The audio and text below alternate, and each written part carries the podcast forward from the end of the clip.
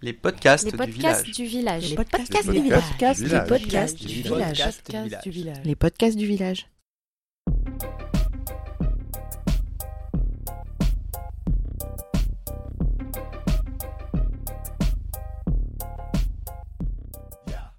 Bonjour à toutes et à tous et bienvenue dans ce premier épisode sur les juristes engagés. Pour creuser toutes les dimensions de l'engagement, nous allons démarrer avec son premier aspect, s'engager pour participer à la construction et à l'avancée de la société. S'impliquer dans la société civile est une facette presque intrinsèque du métier de juriste.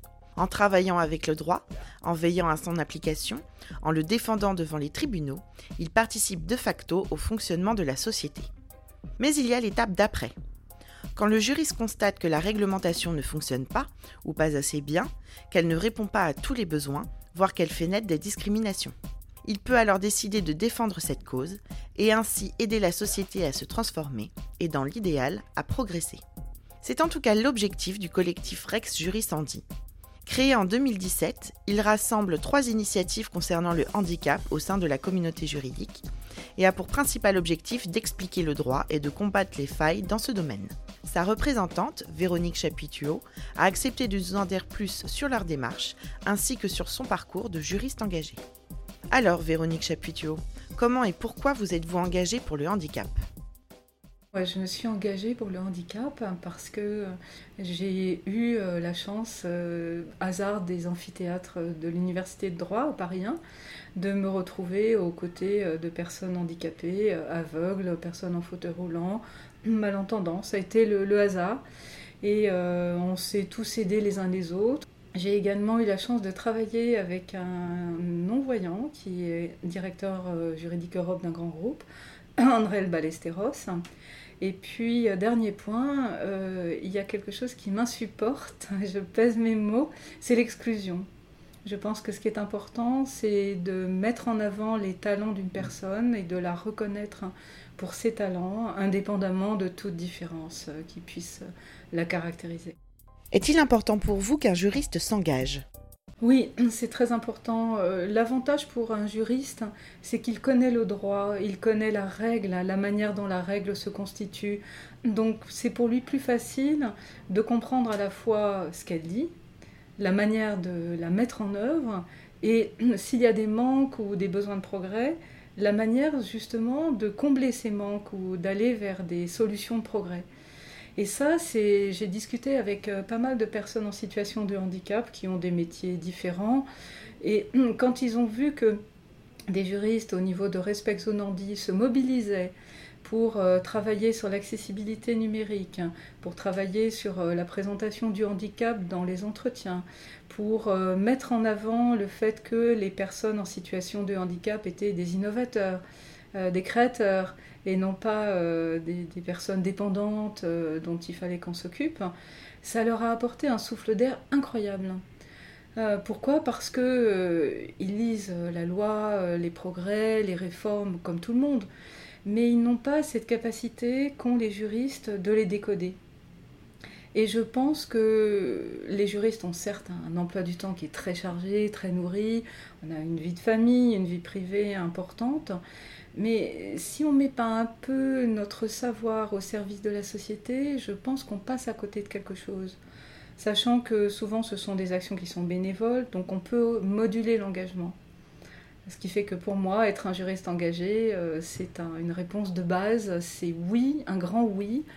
Et tous les juristes devraient se mobiliser pour ça, pour une cause ou pour une autre. Comment est né le collectif Rex Juris Andy? Alors, le Rex Juristandi, euh, j'ai eu l'idée de, créer ce réseau d'excellence, Rex pour réseau d'excellence, parce que j'ai une longue expérience euh, des réseaux d'excellence. Et là, il se trouve que il y avait trois initiatives euh, qui allaient dans le même sens. Donc, l'initiative de Respect Zone Andy. D'autre part, euh, l'initiative de droit comme H, lancée par Stéphane Baller. Et troisièmement, la politique de l'AFJE, l'Association française des jurys d'entreprise comment être plus inclusif, euh, comment euh, inclure les personnes en situation de handicap, comment les aider à accéder à la fois aux études de droit, aux métiers juridiques, etc. Et pour Respect Zonandi, euh, une vocation beaucoup plus inclusive, véritablement une vision sur tous les métiers et pas simplement limitée au droit. Et comme nous allions tous dans le même sens, autant se regrouper parce que euh, ben, seul on va peut-être plus vite, mais ensemble on va plus loin. Comment ça marche? C'est un réseau collaboratif, simple, euh, nous regroupons un certain nombre de sujets, donc font partie également de ce REX des cabinets d'avocats. Nous avons Mathieu Juglar, euh, Handicap Power avec Virginie Delalande, euh, également d'autres entreprises, cabinets d'avocats, Solène Brugère pour Biéthique, ou alors Signe Distinctif avec Charlotte Carrier-Vaillant. Nous comptons également des étudiants en droit et Sébastien Joachin qui a cofondé Respect Nandi avec moi euh, et le seul non-juriste de l'étape. Je pense qu'on va faire en sorte qu'il soit rejoint bientôt par d'autres non-juristes parce que sa vision est très utile. Donc, travaux collaboratifs, nous avons sélectionné un certain nombre de sujets et nous travaillons dessus ensemble. Euh, donc nous allons essayer de faire des publications, organiser des événements et faire en sorte que les différents contacts hein, des uns et des autres euh, profitent aux uns et aux autres, puisque de toutes les façons, l'objectif est le même. Comment faciliter l'inclusion des personnes en situation de handicap dans la société? Quel rôle le collectif remplit-il? On fait un pont de communication entre les deux. Ça rejoint l'exemple que je donnais. C'est vrai qu'on a eu beaucoup de questions d'étudiants en droit sur comment se présenter euh, lors d'un entretien. Est-ce qu'on dit qu'on est handicapé? Est-ce qu'on ne dit pas? Est-ce qu'on le marque sur le CV Est-ce qu'on ne marque pas? Et c'est intéressant parce que hum, ce sont des étudiants en droit dans de grandes facultés qui ont des missions handicap. Donc on s'est aperçu que hum, l'information n'était peut-être pas toujours comprise ou disponible ou accessible. Enfin, bon, il y a un besoin. Et ce besoin, d'ailleurs, a été confirmé par euh, les différents participants au REX. Euh, il y a eu beaucoup de choses très bien faites qui ont été émises, mais la variété et la diversité de l'information fait que euh, les, étudiants ont souvent du mal. Idem pour les professionnels. On a la chance d'avoir dans notre REX des personnes en situation de handicap qui ont de très belles carrières. Donc là aussi, l'avantage, c'est qu'ils peuvent partager leur expérience, donner des trucs et astuces. Donc on va travailler avec eux. On travaille également avec l'INSHEA pour véritablement profiter de leur expérience parce que le handicap est un sujet délicat. Il faut casser les barrières. C'est pour ça que Respect Zonandi d'ailleurs a lancé Handicap So What pour axer sur l'expression des besoins et pas sur, euh, je dirais, le handicap lui-même et les effets qu'il procure. D'ailleurs, dans une discussion, les juristes euh, trouvaient ça évident, ils savent bien que c'est interdit. On ne va pas poser des questions à quelqu'un sur sa santé. Mais finalement, la nature humaine est ainsi faite que même euh, des, juristes qui ne sont pas spécialistes vont être tentés de demander. Ça veut dire qu'il faut créer des zones de dialogue, euh, des trucs de questions-réponses qui permettent à la fois aux étudiants, aux candidats à un emploi et aux recruteurs, aux entreprises, de poser les bonnes questions. Quels sont les avantages d'un engagement collectif? Ça apporte un... La richesse des regards croisés est immense. Euh, les étudiants, en fait, vont montrer les difficultés qu'ils rencontrent, ce qui permet aux seniors, dont certains sont, directeurs, euh, sont des, avocats de renom des professeurs, etc., de s'apercevoir que les difficultés qu'ils avaient rencontrées 20-30 ans avant, finalement, sont toujours d'actualité. Donc, ça les incite à mobiliser leurs forces pour les dépasser, parce qu'eux en ont souffert. Ils ont réussi à les dépasser, mais c'était compliqué. Donc ça, c'est le premier point. Et puis deuxièmement, les étudiants aujourd'hui ont de bonnes idées. C'est pas parce qu'ils sont millénials, hein, parce qu'il y avait aussi les pré-millénials qui ont préparé le terrain. J'insiste là-dessus. Donc ça, c'est un premier point. C'est une démarche, je dirais, euh, en matière d'interculturalité euh, par rapport à l'âge, à l'expérience. Euh, l'autre point qui est intéressant également, c'est que on peut avoir une vision de l'entreprise qui s'est érodée, c'est-à-dire on considère que bah, finalement tout ça se passe bien, que tout le monde connaît la règle de droit, on va aborder euh, finalement le recrutement des personnes en situation de handicap de façon, je dirais, convenue et régulée. Et en fait, il n'en est rien. On s'aperçoit que euh, le concours du barreau, par exemple, n'est pas encore aménagé pour les personnes en situation de déficience visuelle.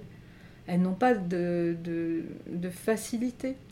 Donc pour elles, hein, sachant que quand on lit en braille ou même en, en écoute vocale, on n'a que 40 caractères sous les doigts. Donc lire aussi vite que les autres, c'est juste un problème technique insoluble.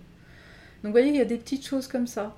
Est-ce qu'on doit mentionner son RQTH ou pas euh, Que faire devant un employeur euh, qui euh, vous interroge sur votre capacité physique à assumer le poste?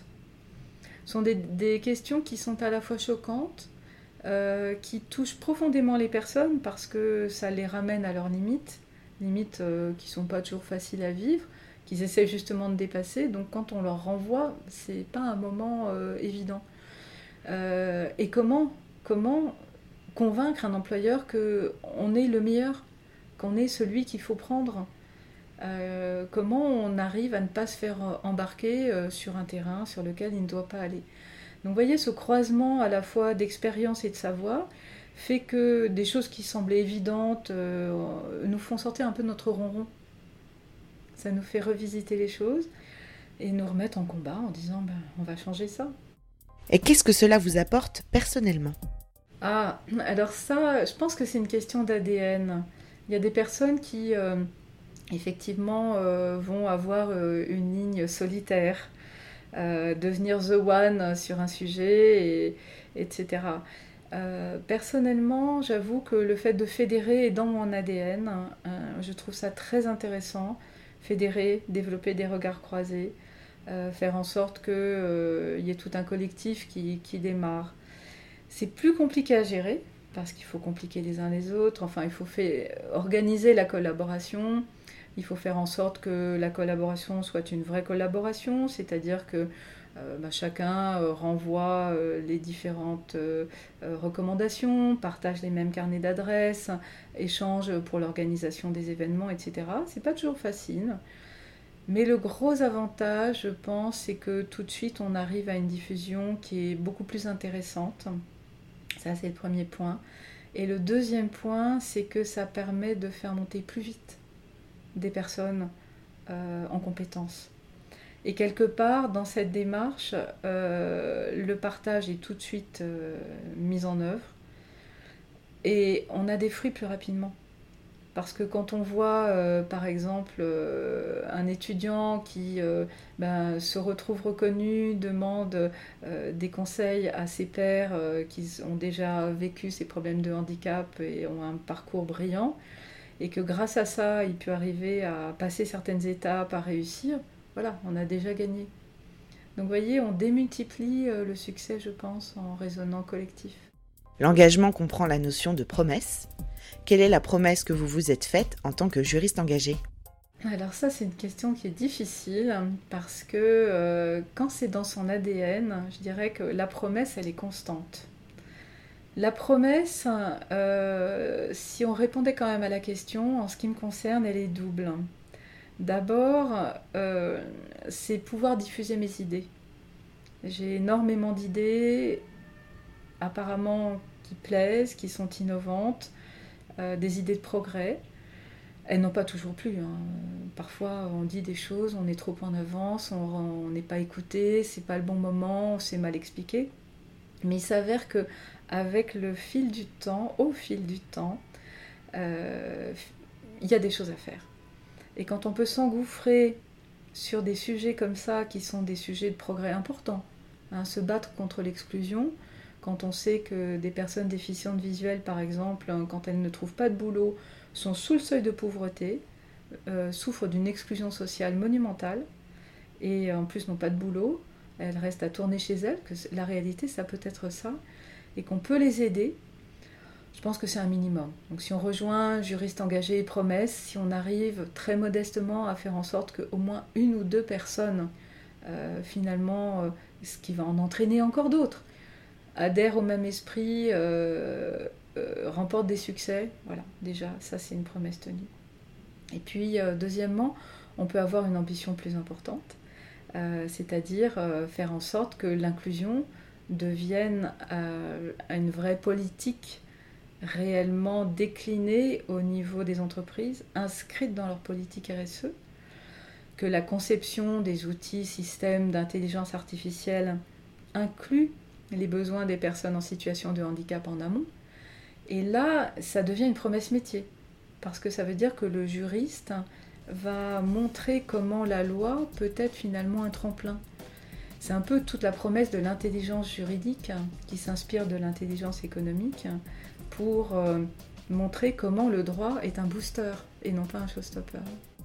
Merci de nous avoir écoutés et je vous dis à la semaine prochaine pour un nouvel épisode.